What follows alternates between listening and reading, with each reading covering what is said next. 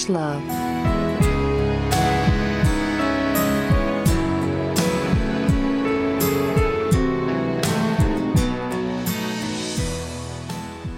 If you're horny, let's do it. Ride it. My pony. My saddle's waiting. Come, jump on it. It's episode 21, season 5, Ravage Love. That, of course, was Pony by Ginuwine. Hi, Julie. Hello, Renee. How are you? I'm so good. How are you? I'm good. Um, welcome back to our show, listeners. This week, our theme is disability. So, fun fact July is Disability Pride Month. So, um, Oh, tres apropos. Yeah. Yeah, it's didn't that. Disability Pride, it's Disability Awareness Month. Um, so yeah, disabled people exist. Disabled people are queer, disabled people are black, disabled people are indigenous, disabled people are lots of different things. Um Sorry, sorry. Disabled people are real? Disabled people are for real, for real. Um, and they Oh, do not exist to be an inspiration to able-bodied people. Um, but um, just fun fact. But yes, we chose disability as our theme this week for actually a very particular reason that goes beyond Disability Pride Month. Um, why are we talking about uh, disabilities this week, Renee? Oh, well, that's because, Julie, we found out that I'm disabled and uh, I'm a disabled person. Yeah, capital D disabled person is uh Renee. What uh what horrible fucking diagnosis did you get saddled with recently? Well, my missus is is putting lesions on my brain, and by missus I mean multiple sclerosis, the MS. See, that was the joke I was telling. It's the missus, my old lady, right? My old I lady. love it. Ah, my old lady's on my back again. It's like it's the missus. The missus just uh, won't let me cover up my nerves anymore. Bitch. um so yeah, Renee has lesions on the brain. So Um many lesions, they didn't even count them. oof. So Ooh. don't want to brag. not to brag, but also for folks who don't know, Renee is actually pretty capital B basic in the sense that um, the population in the world with the highest rates of MS are white women, and Canada has some of the highest rates of MS in the world. Literally, we're like leading the world for MS. And I thought, oh, it's just because we're really good at testing for it. Nope like researchers from around the world are looking at Canada specifically to try to understand why we got so much Ms. up in this biz. So Yeah, I think I got it from the mumps that I had a few years ago, and uh, because of that eldritch terror virus or whatever. Uh, what is it like the Roseanne Barr virus? You know what I'm talking about? yeah, yeah, yeah. And uh, I had the mumps, and it comes from that. So I thought it was that. But my father doesn't believe I have it, and so Oh. yeah, because he's like, well. Renee, uh, there th- nobody else in your family has it. No, there's no history of this in our family, and I'm like, you don't. It's not necessarily genetic. And so what he this week he sent me an email that said, anti-nuclear antibodies, a test that might help.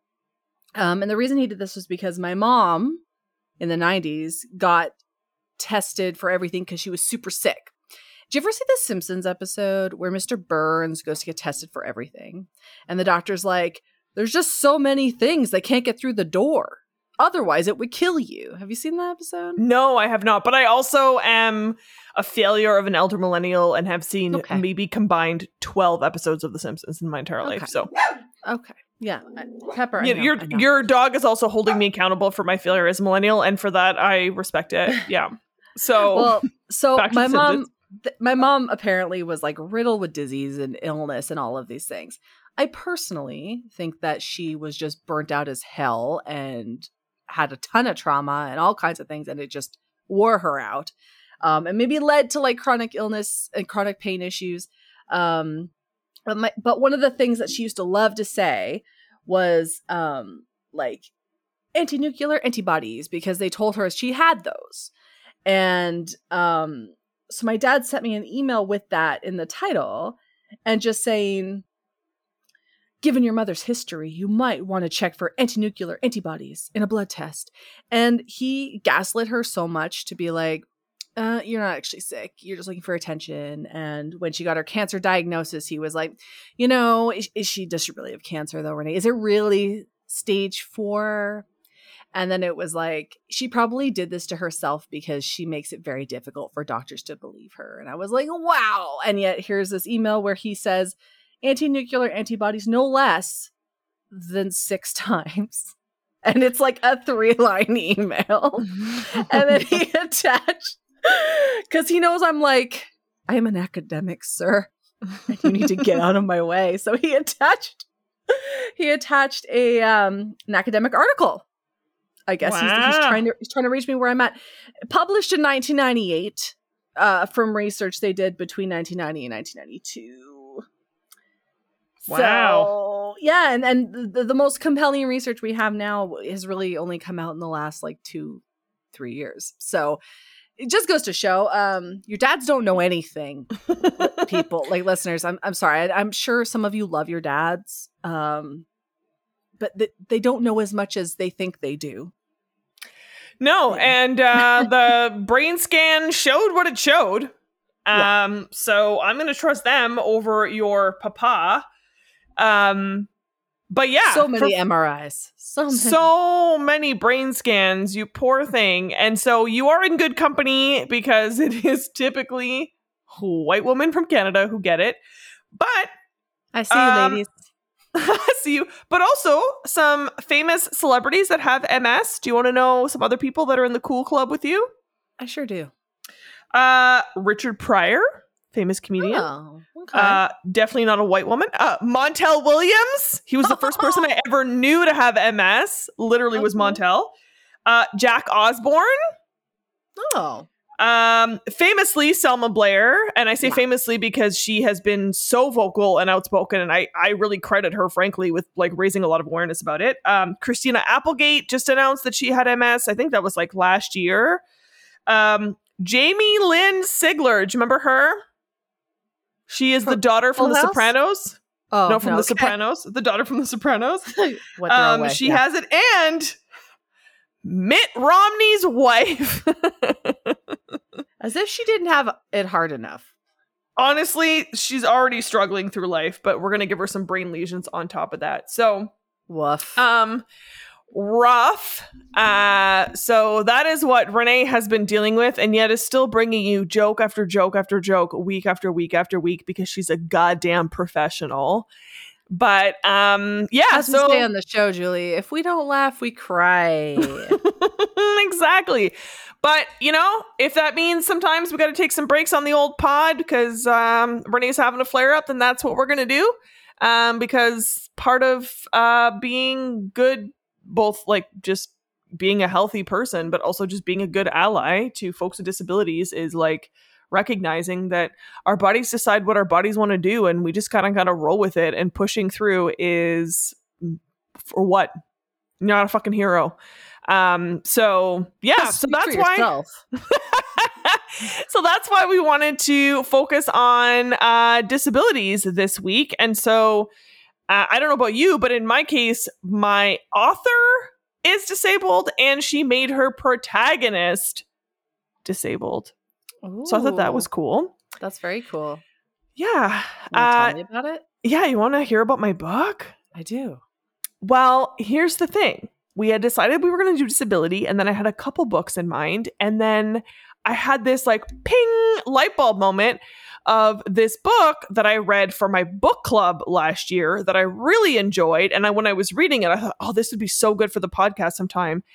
And then I completely forgot about it. And then I, this week was like, oh my God, I could reread Seven Days in June um, by Tia Williams. So on the surface, I'm a Gemini.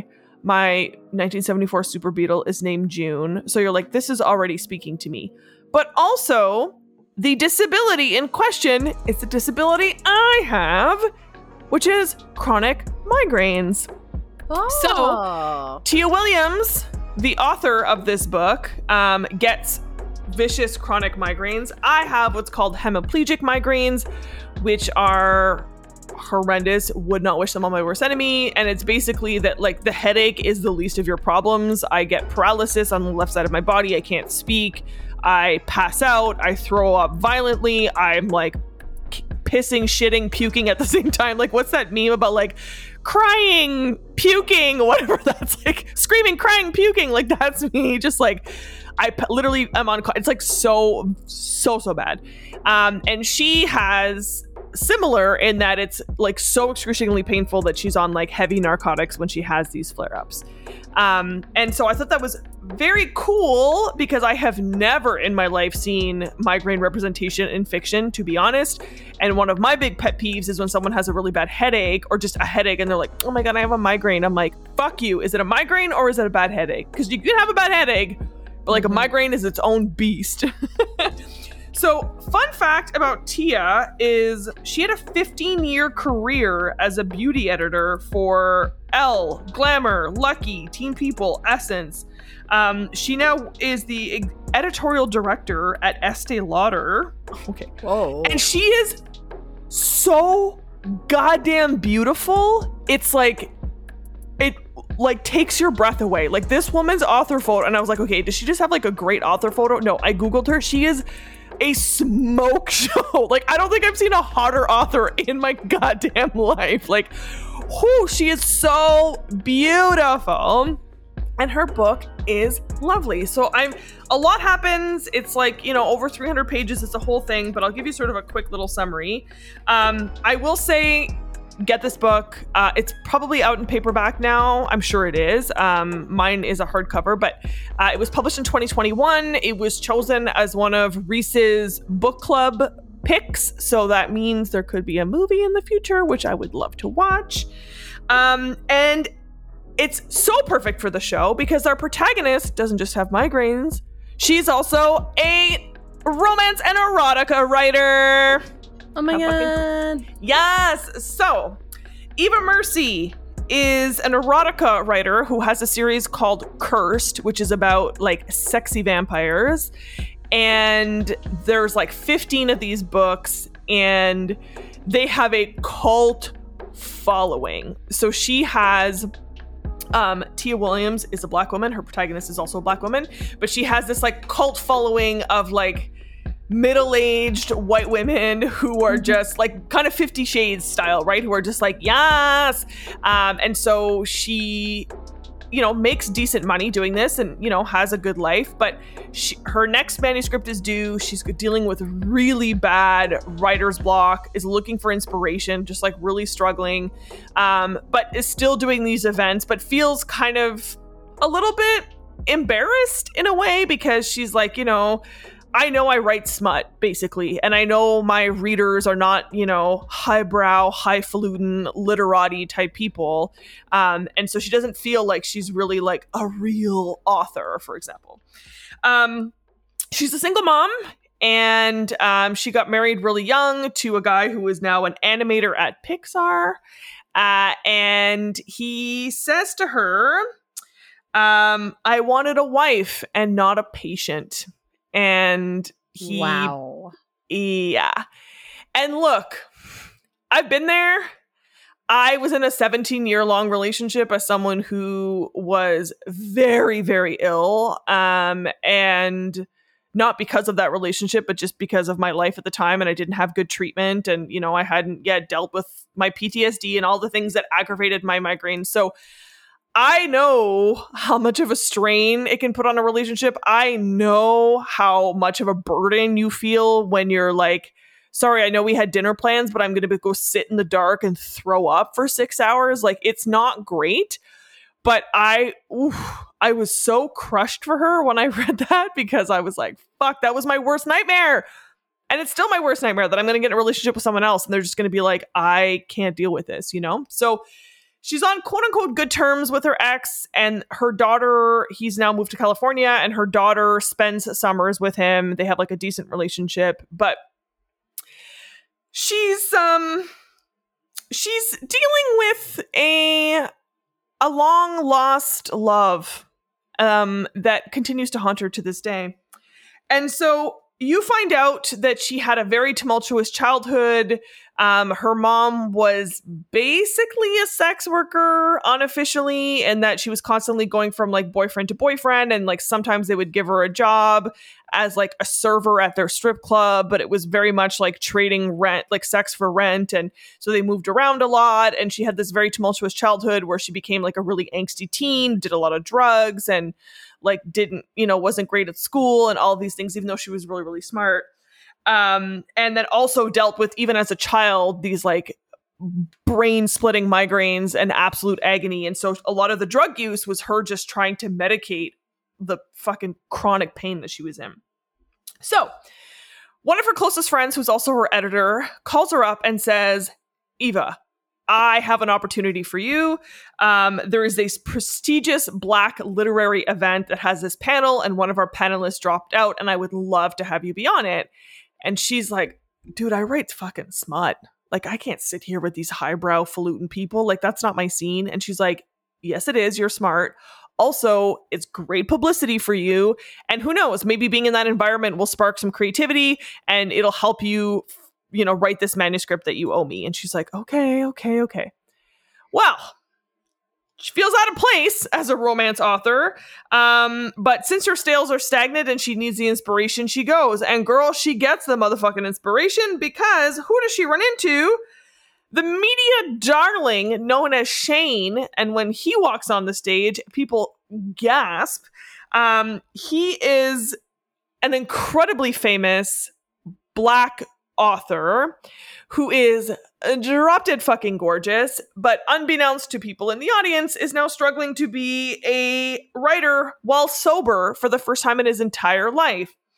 Um, he also only agreed to be on the panel because Eva would be there, and he wants to tell her why he ran out on her all those years ago. so then we flash back and we realize he's the, the bad boy in her novels and his novels have this character called Eight that is her. And so you realize they have been writing to each other via their books, whether they're conscious of it or not. Uh, right? And so then it flashed back, and you realize he came from a very troubled background. He was in foster care. He was constantly getting into fights and dealing drugs and using drugs. And they, one of her many schools that she went to, they met they had this whirlwind romance where they had this incredible connection um did a fuck ton of drugs did all kinds of like broke into houses and did bad shit quote unquote um and then he just dipped. And she never heard from him and has sort of just been like okay and then found out that he became this massive sensation but never said anything to anybody.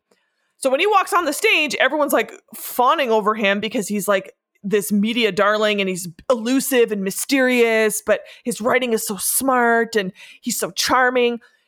And she's sitting there thinking, oh my fucking God, I can't believe he's here. So then he approaches her and says, Can we please go for coffee? And she's like, Uh, okay, but really cold to him. And then he says, You know, part of being an AA is making amends for fuck ups in the past. And so I just want to tell you what happened. And she's like, I've moved on. Like, I can't, don't rip off this band aid. Like, I'm, I can't. Uh, it was good to see you, but like, this is done. Then she admits to her friends who he is to her, and they cannot believe it. They're like, What do you mean you had this whirlwind romance with like the hottest man alive who's like the hottest writer and you've never said anything what the fuck and you basically the rest of the book is sort of unraveling what they had those 7 days in June and uh. how they like whether it was just we were young and fucked up and super horny and just hot for each other or was there something was there more to it? And is there a reason why we've been writing to each other in our books? And is there a reason why we just can't let it go? Or is it unhealthy that we can't let it go because we were both so fucked up at the time you know? Um and um, that's it basically is like this beautiful modern day where he's tr- really trying to make it work and she's just very much she's very guarded and then eventually she's like oh, fuck i can't deny the sparks are there.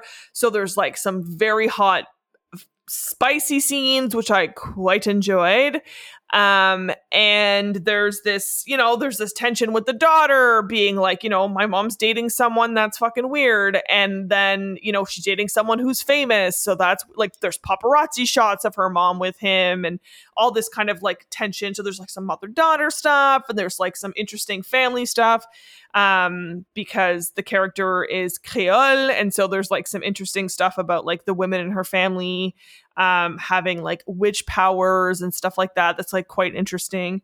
Um, and um, then they get a beautiful happily ever after. So they Aww. decide, he decides to, that they're like, no, this is this is for real, for real, and let's make it work. And I'm going to move to the city and we're going to inspire each other to be writers from a healthy place. Like, I'm not going to, I'm going to be sober. Um, and you're going to be t- writing the stories that you actually want to write instead of writing smut that pays well and that's easy for you to write. You're going to really follow your dream because we're going to like gas each other up. So, I, I mean, I loved it when I read it like a year and whatever ago it was, and I liked rereading it this week. Um, there's some very funny parts. Like the opening scene is like, what's the opening line? It's like she's, oh, it's it just takes you by surprise. You're like, oh, it's literally in the year of our Lord. This is like literally prologue. In the year of our Lord 2019, 32 year old Eva Mercy nearly choked to death on a piece of gum. She'd been attempting to masturbate when the gum lodged in her throat, cutting off her air supply, and as she slowly blacked out, she kept imagining her daughter, Audrey, finding her flailing about in Christmas jammies while clutching a tube of strawberry lube and a dildo called the quarterback. Like and you're like, okay, I'm in. But then, and so there's like very funny parts to it, but also like real depth and complexity and like even her mom who you could look at as like an incredibly negligent mother who put her daughter in these situation where she was constantly like thwarting the advances of these like pedophile creeps still was like she was a product of her environment. And so you get like the mom's backstory and then like you know as someone who had like i'm no part of me was surprised to find out that tia williams herself has migraines because like her depictions of them and were so like felt so real to me and so that representation was really great. And like yeah his backstory wasn't just like the bad boy. He was like tortured by his upbringing and yeah and like it just felt realistic too like in terms of how I don't know if you've had this experience, but like I've had this experience where you just have like incredible chemistry with someone, even like platonically like I, you know, you meet someone and you just like get along like a house on fire, and you're like, we knew each other in a previous life or something, because like I shouldn't feel that close to you. Um, that's, I know that's you. That, that's you. I know. Me. I know that was us. That was us, us at the mall when we met. Just, and so like you just said like I don't know if you've ever and I'm like stop right there. Sorry. But like in a romantic way, I've definitely had that in a romantic way where it was just like I don't know that I really like you as a person, but like our physical chemistry is off the goddamn charts. Um, and so, but the idea that you can't just run with that, that like there has to be more to it than that. And I thought that was really well done because I think a lot of the romance stuff that we read is just like they just run off sparks. And you're like, no, yeah. it has to have depth. You have to have more than just like incredible physical sexual chemistry. And so I just, I thought that was like, it felt really believable to me that these people met in like as teenagers and they still didn't get over each other even though they're in their 30s because they both could sense there was more to it than that. So I really recommend it. Very fun. And like I said, because it was picked up by Reese's Book Club, would not be surprised if it's like a mini series or a movie. And I would really recommend folks check it out if they do. Also, just Google Tia Williams because she's so beautiful. so you're like, you can believe me when I say. Um, so yeah, in terms of spice, I, I'll give it a five because this like the sex scenes were very hot but also like chemistry was palpable like it was really believable build up um and i love that and um yeah absolutely recommend this book so that was seven days in june by Tia Williams that's what I read I this did week. Google her, and she has a smoke show, and she has a show on Netflix. Actually, like one of her books got turned into a show. Oh yeah, it's being it it's being Gabrielle Union I think is starring so her first book got turned into a Netflix series or is going to be a Netflix series or yeah. is it on there now? I don't know. I think it's okay. like most anticipated or something. Oh, okay, yeah. So it's coming and it's with Gabrielle Union. Um and then yeah, she's written two YA novels which I think is really cool.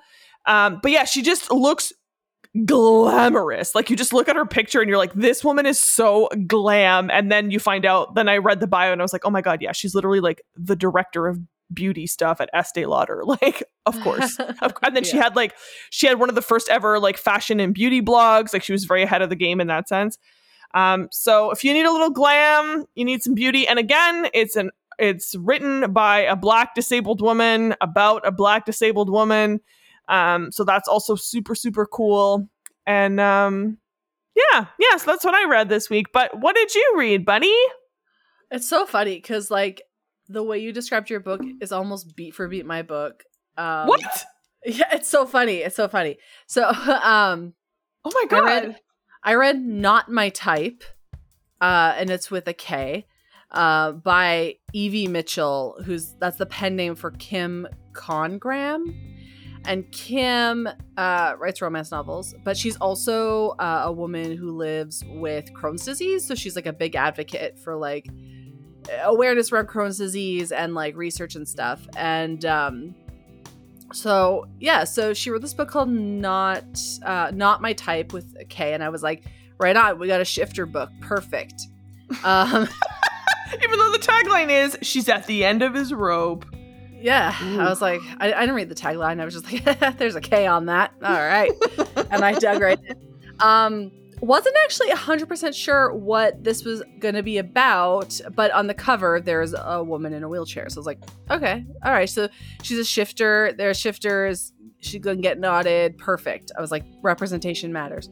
So, um, but the book is actually about rope play Oh, so, like Shibari? Yeah. Oh, yeah. damn. Yeah. That so cover, I Googled it. That cover looks like it's very chaste. It looks not. like it. Whoo. Yeah. So wow. the book comes with a bunch of content warnings and a whole terminology piece. So talks about like Shibari and Shinbaru and then um like what that means and how like she recognizes that she could fuck it up and how like like you know she's doing the best she can based on the, the research that she's done. And she talks about like how the tops are called riggers are the ones that do the tying and everything. And then the bunny or the bottom is the person being tied up. Um and yeah so she says at the end of her thing was that while all care has been taken to ensure representation is respectful and inclusive my sensitivity uh, readers and my personal experience is limited to our own knowledge and understanding. So i was like that's wicked. Good, good for you. Good for you. Um, my book was fantastic. Like I'm just gonna say oh, off the bat. Yay. And I had another one in the pot just in case, uh, which was about a centaur saving a sex slave who was also an amputee. So I had that ready to go. Uh, but I didn't need it. I actually didn't even rush to read this book like I normally do, where I try and bang it out like an hour before we record. Um, I started reading it yesterday to get kind of get ahead of it, and then I stayed up till one in the morning reading it because I oh, enjoyed wow. it so much. Yeah. So it was this book had everything. Um, it was great. So okay, so we have um, Frankie uh, Kenton, uh, Doctor Frankie Kenton, and Frankie is a, a sexologist. I guess that's what I think her PhD is in like biology though, but she's a sex therapist. Um, but more than that, she is a podcaster. And again, I didn't even know this going in. So she has a podcast called All Access. And it came up because um you know, she was getting clients who were asking about accessible sex and accessible like accessibility in the bedroom accessibility overall. And so her podcast is basically about that. It's about all access right? Um and it's very very famous so famous in fact that um she has just received a letter that she's been nominated for a potty which is like a big podcast award. And um she's not just been nominated for a potty she's been nominated for podcast of the year along with seven other um, nominations, which is unheard of. It's never even happened. So her producer and friend Christine comes in and is like, guess what, bitch, is a big deal. And so they're all really excited because uh, Frankie wants to kind of like she and Christine, I guess, her producer, want to kind of take it next level and get her like a talk show or like something to that effect. So if she wins this, it's a really really big deal. Um, and so she, you know, is saying like nobody's ever gotten nominated for seven, and then there's this really famous podcast called Wicked Women, and they've only ever been nominated for two and they have listen- listenership in the, in the millions. So she's like crushing it. This is going to be huge. So they decide that um they kind of have to elevate their episodes um because the judges are going to be listening, right? Mm-hmm. Um so she so Christine hands her a letter from a listener who wants to know about accessible rope play. And she's like, oh, I don't actually know anything about this really. Like, I know of it, but I don't know anybody. And so Christine's like, well, do you think that um you have any contacts? Like, do you know anybody who might be into it? And she's like, uh, I think I know like a friend of a friend or something, so I'm going to look into it. So she is at like this dinner party with her brother and all of her friends are there. Now all of her friends are also disabled women um and they've been best friends since high school, but in the like accessible like all access series book series um they they all each have a book so she has a friend who has a prosthetic leg she has a friend who's blind and she has a friend who has crohn's disease and the one with crohn's disease also owns a toilet paper subscription company which I was like, brilliant, fucking brilliant, right? And it's called Shit Happens, and I love that. oh so my god, I love it. There's a whole book about her, and I and I loved that, given that the author has Crohn's disease. So, um, so she's talking to her friends, and she's like, I have to, I have to do this, and um, like I don't know what to do, and they're like, oh, go talk to my brother, so and so, and and he probably knows somebody, so. She goes, she talks to him. His name is Ren. And I was like, yay. Um, and he's like, I actually do know a guy um, and she's like, Can I have his phone number? And he's like, Sure. So she texts him out of the blue, and his name's Jay. His name's Jay Wood, and he's a carpenter. It's hilarious. It didn't it didn't pass me by, but um, she actually knows Jay because um, she lives in a really small town called Capricorn Cove, and I was like, oh, I love that alliteration. Adorbs. So they all live in Capricorn Cove, and um, she knows him, but was never really friends with him. Uh, but she can kind of trust him because like he's friends of her friends, brothers, and and whatever. Okay. So she texts him and she's like, Hey, um, you don't know who I am, but uh I have this podcast and I heard that maybe you do like rope play.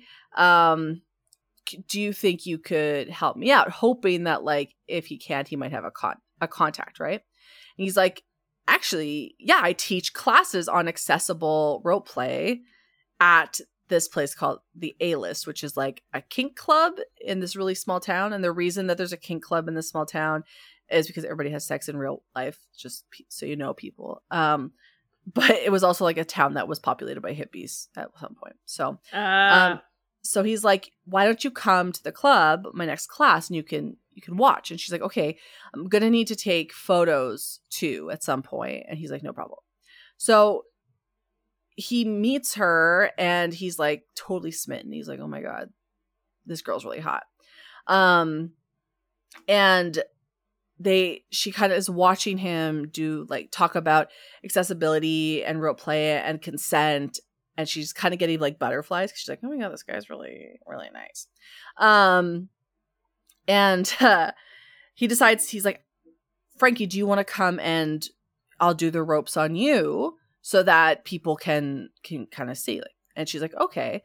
Um so then that whole scene he goes through like why as somebody with a disability and in somebody who's like being uh intimate with somebody with disability why consent matters and like you know setting ground rules and everything ahead of time and he goes through the whole list and it was really really good. Um but okay so he's like tying her up and stuff. Um he's got like the other like the other host in the in the club and she's helping. So it's like very like academic but she's getting really really into it. And the reason is is that she's been wheelchair bound her whole life because she had um spinal cancer when she was 3 and uh it just she was never gonna walk again. But she, she's not letting that stop her right? Nothing's gonna keep her down. So um in the rope play it's like being like being very vulnerable and trusting somebody but also not having to be on like leaving yourself to kind of be in that position and and be tied up and moved around and all of that without having to like navigate that yourself. So she gets really like turned on and she's really into it and she's like holy shit. Um and he's really into it. Um and so she's like whenever he unties her and stuff and is doing like aftercare there's like a whole aftercare scene. Love that. uh she's like do you want to get dinner? And we know he's super into her but he says no. And she's like oh okay. Like did i misinterpret that? But okay whatever. So it turns out that he learned how to do the ropes because he um he had like a stifler's mom situation. He dated his friend's mom who had gone through a messy divorce like and his friend went off to college. And so he like fucked her for like he kind of learned everything from her learned the ropes literally um I don't know. She didn't teach him the rope part, but she, he was madly in love with her and wanted to marry her. And so they went on a trip and uh, she like didn't come down for dinner where it's just where he was going to propose.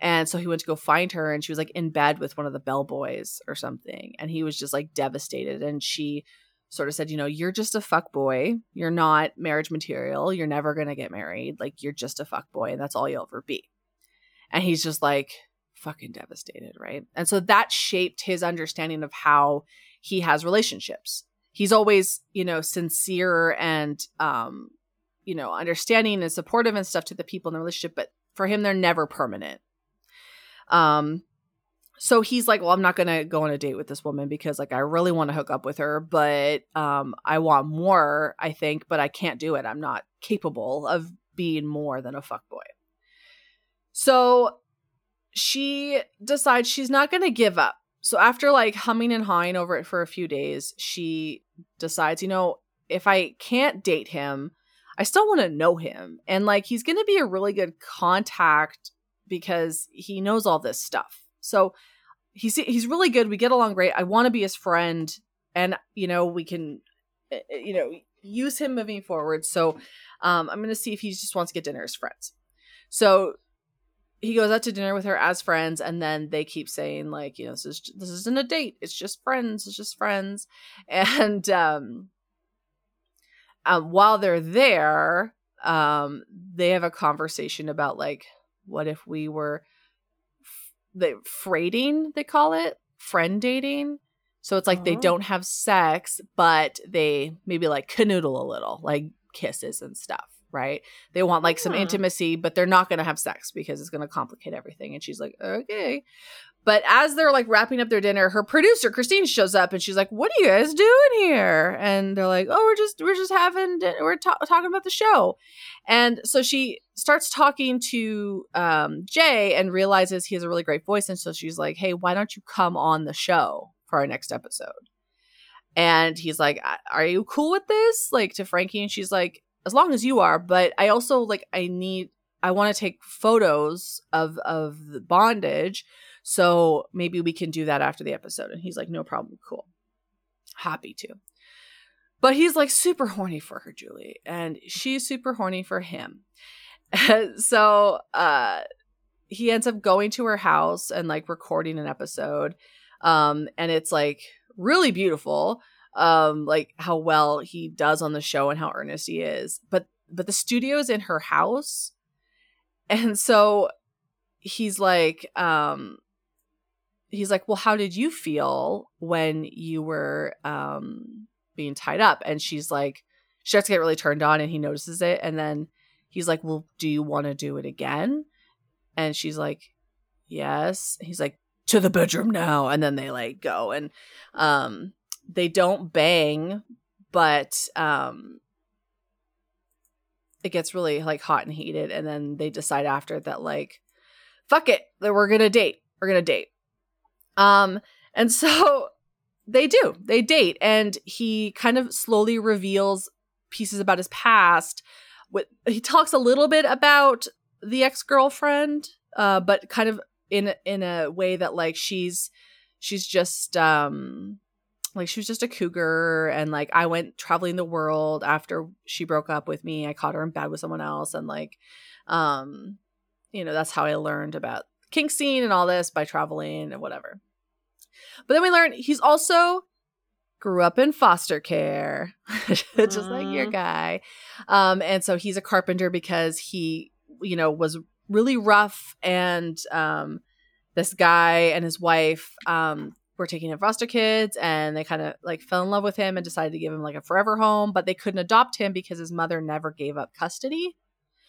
Um, so they can never adopt him, but like they've raised him and everything. And so he works for this dad's business. He's really good at it. He loves working with blood, blah, blah, blah. Um, and so there's this whole scene where um, after two months, he brings her over for dinner. And she's really nervous because she's dated in the past, and often people like the the parents would either react with like tears because their mm. baby boy was with like somebody who was disabled or like um you know just like very infantilizing with her and stuff. Um so she's very nervous and she her friends are like well why haven't you gone over already? And she's like well there's stairs. And they're like so? Mm. like how many? And she's like five. And they're like well you can get like he can help you up five stairs. And she's like i don't want him to. I don't want him to help me up these stairs. So we learn that like she's very proud um, like she has this little Jetta that she calls Dolly Parton, which I love, and it's completely tricked out for her. So it's got like a swing seat that comes out, like she can get in and out of it all on her own. And the first time she drives him to his house, it's because he wanted to see how it worked, but she keeps reminding him like I'm not I'm not here for you to you know be excited about these new things that you're around and I, i'm not here for that. And he's like oh my god i'm being really ableist. And she's like you are. But like it's cool. Like I want to drive you home and it gives you a chance to see what my car can do. And he's like, wicked. Um, but we learned she's really proud. So he fought, he builds a ramp. He builds a ramp for her because he mm. wants her to come over.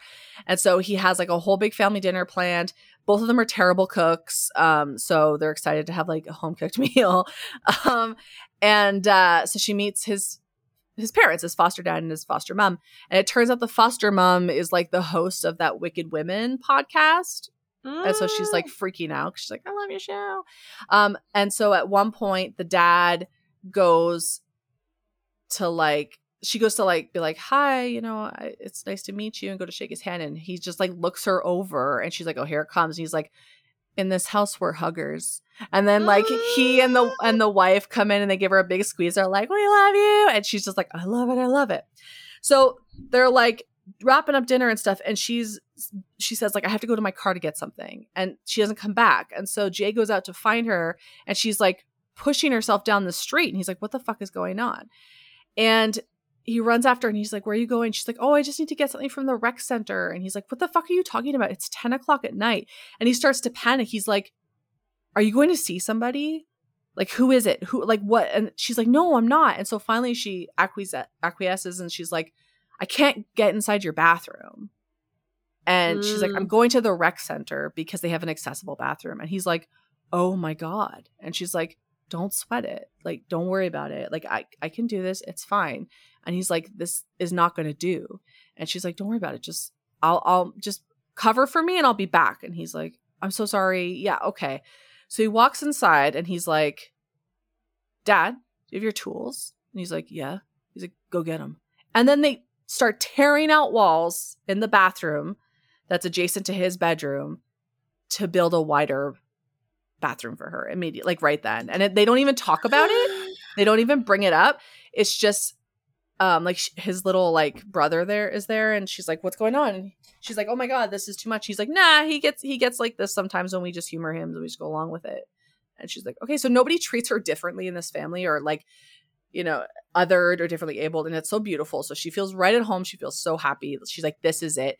And he's starting to feel happy. Starting to believe like this could be it. This this is legit so it's coming up to they decide they're going to go to the, like the potty uh, award thing, and it's a few days. So the first day is like um like the meet and greet, everybody's getting to know each other. The second day is like a like a like a panel, like a like a live oh sorry, a live recording. Um and then I think there's a panel later. Um so she goes and he goes with her and he's decided like this is he's going to tell her that he loves her uh, on this trip.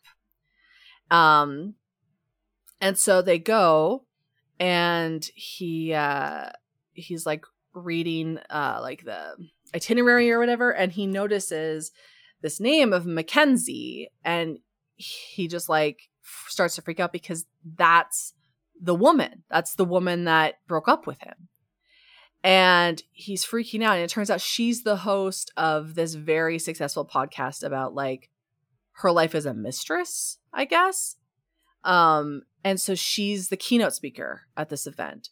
And she's like, he's like, oh my God, oh my God. He's freaking out. And so she goes and she's like, what the fuck is going on? Because she's like a brain doctor as well as a sexologist, right? So she's got like wicked patients um and like the psychology piece of it and you know so she understands like things trigger people in different ways and so she's not given up on him even though he's acting like an asshole right so she's like what's going on? He's like she's the cougar that i told you about. And so he tells her the true story about what happened.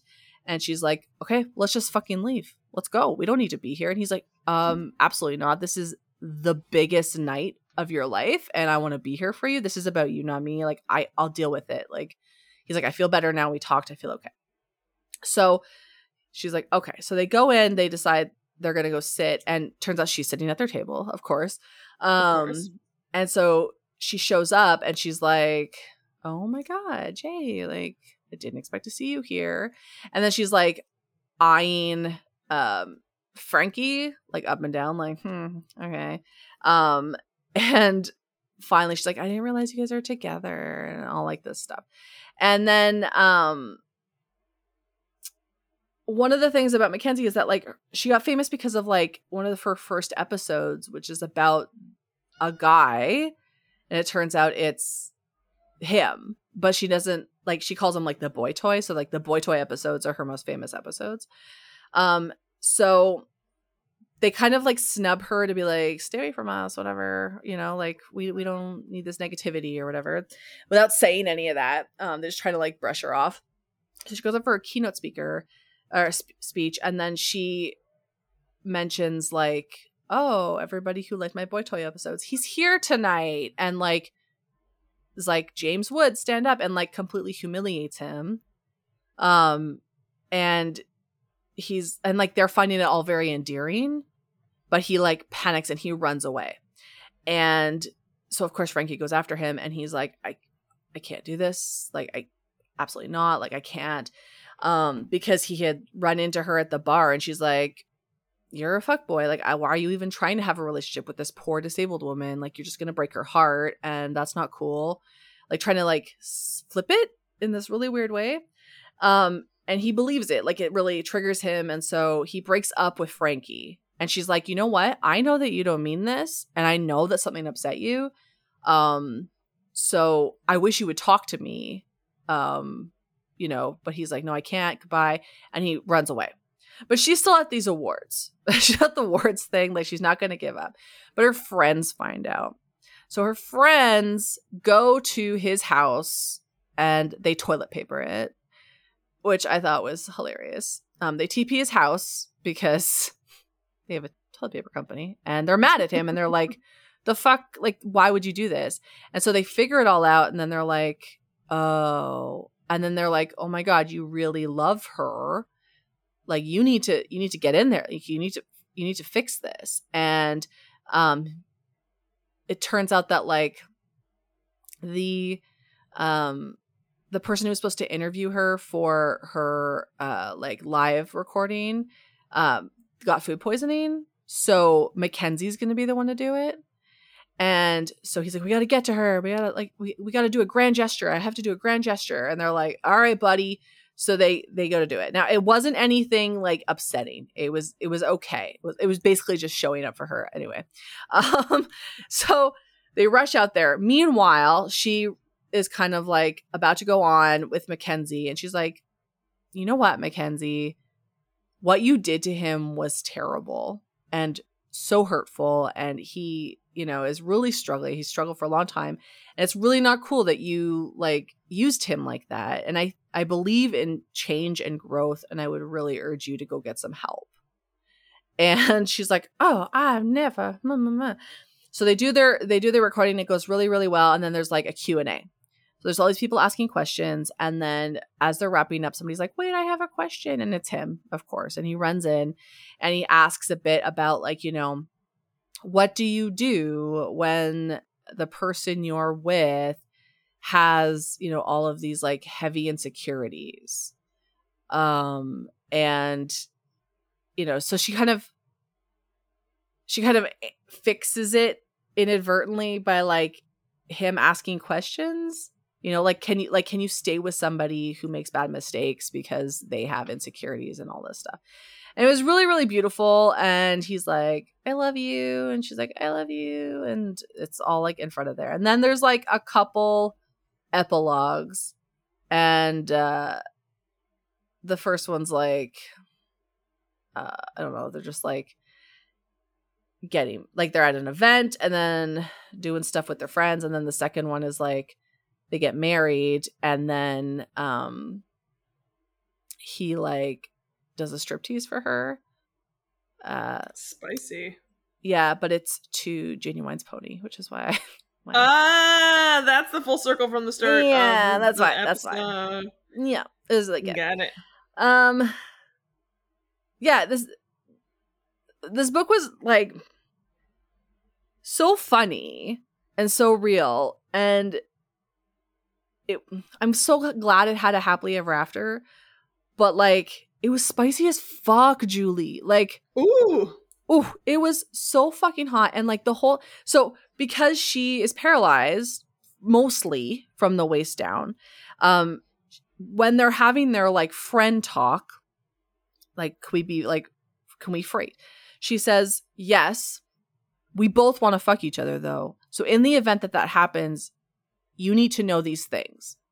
And so one of them is like, you have to wash your hands before you touch me because if you if you don't and I get a UTI, I'm going to end up in the hospital. And then it's like also you have to help me clean up after. I have to get cleaned up immediately. I have to go pee immediately. Like these are gross things, but you need to know in case we ever do this. Cuz she's a sex therapist, right? So she's like, yeah. we got we got to fucking do this right now. And so like as the book progresses, she like says later that when she hears her man go wash his hands, she has like a Pavlovian dog response to it at this point because she's like, I know what's coming. But like, he like she has a praise kink, so he like does like he praises her and then he like ties her up and like it's it's just it's really beautiful but then they also because he needs to like apply a bit more pressure when he touches her below the belt because she might not feel it otherwise like he always has lube and like he like takes her instructions all the time so that he knows what she likes. And then um yeah it's just it, it was pretty cool. It was a pretty cool book probably the best book i've ever read about like what genuine communication genuine? Um like genuine communication and like consent looks like. Um it was super cool. He also he like before he ties up his ropes, he like he like gets a hair elastic and puts it on his wrist, and then he like gives her a scalp massage and then puts her hair up so it doesn't get tangled in the ropes. God, they thought of everything. They thought of everything. Oh, man, I, I love it. Yeah, it was it was a really sweet book, um, and it was so fucking spicy. Like I just, I just yeah, it was it was very spicy, and I was like, God damn, holy smokes. Um, so what are you gonna read? Uh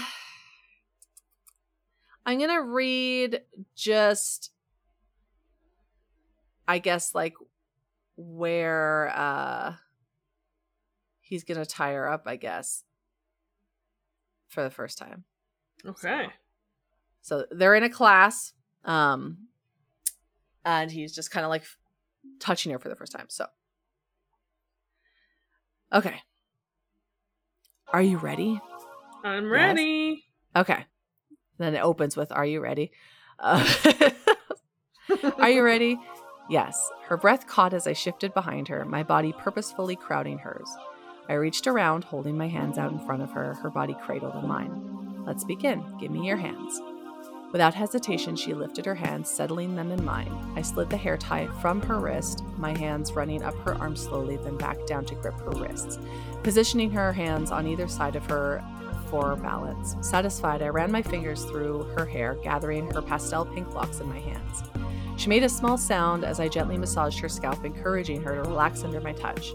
Okay, I whispered, watching the small goosebumps prickle her skin. Yes. To keep her hair free of the rope, I tied her locks in a bun, my hands slipping down her neck, across her shoulders, and down her back, gliding over the material of her shirt, priming her body for the rope. The warm spotlight painted shadows and highlights across Frankie's fair skin and created a barrier between us and the rest of the class. I knew if I squinted, I'd see the faces of the watching class, but I wouldn't look. All my focus had to be on Frankie. Close your eyes, Rainbow.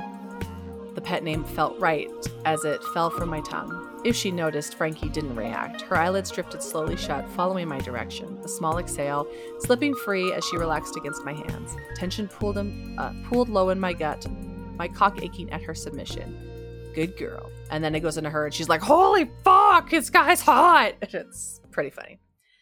So um, the book was like really funny, and then they go to the rope thing, and I was like, "Okay, okay, I see, I see what level we're working with here. Okay. And it just it describes like her kind of visceral reaction to things in a really cool way. And uh 10 out of 10. 10 out of 10 for this great little book. It wasn't little, it was almost it was like 300 pages, but I loved it. Also, shout out to our producer Josh because uh, Kim Congram has a book called Just Joshin. Just Joshin. and I was like, why don't we say that more? Why don't we say that more in re- regards to Josh? Let's bring Just it back. joshing. Yeah, Just joshing. We're just joshing, just, Just joshing up this episode. Love that. Lo- especially when he puts a little puts a little spice on it with some fun audio and what have you. Yeah, good. Just joshing it. Just joshing. We need like a little theme song like Renee and Julie just joshing around. Josh is the producer and he's not around. So we're joshing, just joshing. It's Renee and Julie joshing around. Yeah. I- I- it- that's a, that, I'm workshopping that. I love what you're working on so far. Draft one, killing it. No you. notes. 10 out of 10. Honestly, I think we should just end there because the part I was going to read is kind of deep and intense. And I think just Joshin, a theme song, is is is honestly a better choice. So that's it. I don't, uh, I don't want to rob you of your reading. No, no, no. It was just a, my the part that made the most sense to read because you don't need a bunch of context. Um, is was a bit deep. So I mean, alternatively, I can just finish the page one about masturbation. But you you got a taste. You got a taste of it. It literally opens with her, um, almost dying. Um, and saying the obituary headline would be "Death by Dildo: Hell of a Legacy to Leave Her Orphaned 12 year old." I love so, it. but yeah, still had some depth, had some depth, had some layers. It was like an onion, if you Oh. will. You know who else is like an onion? Shrek. Ogres. Ogres, Ogres. Julie ogres are like onions. Also, the man in my book was like an onion because he had many layers. So, uh, before we go, I ha- I just have a big announcement. Oh my goodness, you having Yeah. MS wasn't a big enough announcement. No, fuck that. Fuck that, missus. Fuck her. Um, today, I bought the 12 foot skeleton from Home Depot. No. I did it. I did it. It's being shipped to the store as we speak. And I How have are to you going to get it home? I'm gonna, I'm gonna cram it in my palisade, Maybe It's uh, yeah, it's in a box. Like I have to build it. Oh my God, Renee, your dream has come true. I know. So I, you have I, been pining for this. I have, and I've been working feverishly on my book. I deleted a whole like three chapters, so it's coming. It's it, it's it's it's gonna happen. So gonna happen. Oh my god. First you got the skeleton, then you got the skeleton adjacent book coming. God damn, y'all, that is a huge announcement. Renee has MS and a 12 foot skeleton. You heard it here, folks. And you know what? Never a dull moment at Renee's house. Nothing is wrong with his myelin sheath. Ew. Oh Hard as ever, baby. Congratulations, Renee. You have Thank you so arrived. much. I did it. I did it. Look at us. Just Look joshing. at us. Who'd have thought? Just joshing. Just joshing. Wow. Okay. What a time we have had together. uh, after reading terrible stories written by a slut shaming misogynist, not a girl's girl, I'm glad we're back in the saddle of reading true romance and erotica. Really, our place to shine. And uh, what a great return back to the OG content. Your book was great. My book was great. We love that. It hasn't happened in a long time where we both like our book. So, love this You know for how- us. You know how like our author last week was not a girl's girl, like you just said. No. Yeah. Our Josh is a guy's guy. Just Mhm. joshing. Just joshing. He's just joshing. He's just joshing. He's a guy's guy. Love that. Love that for him and for us. And it. I love you, Renee. And I love you, Julie. and our listeners and supporters, thanks again for listening and making it through another hour of wacky adventures with Julie and Renee here on Ravage Love. Julie and Renee. Just joshing around. Sing us out for real, please. Take it away. sure will, girl. Ravage love, ravage love. Bye. Bye. Artwork for the show is created by Karen McKnight. Very special thanks to Josh Shenfield for production assistance. You can find Josh on Instagram at Fushigiyami. That's F U S H I G I Y A M I on Instagram. Connect with us at Ravage Love on Instagram and Twitter, or by email at ravagelove.podcast at gmail.com.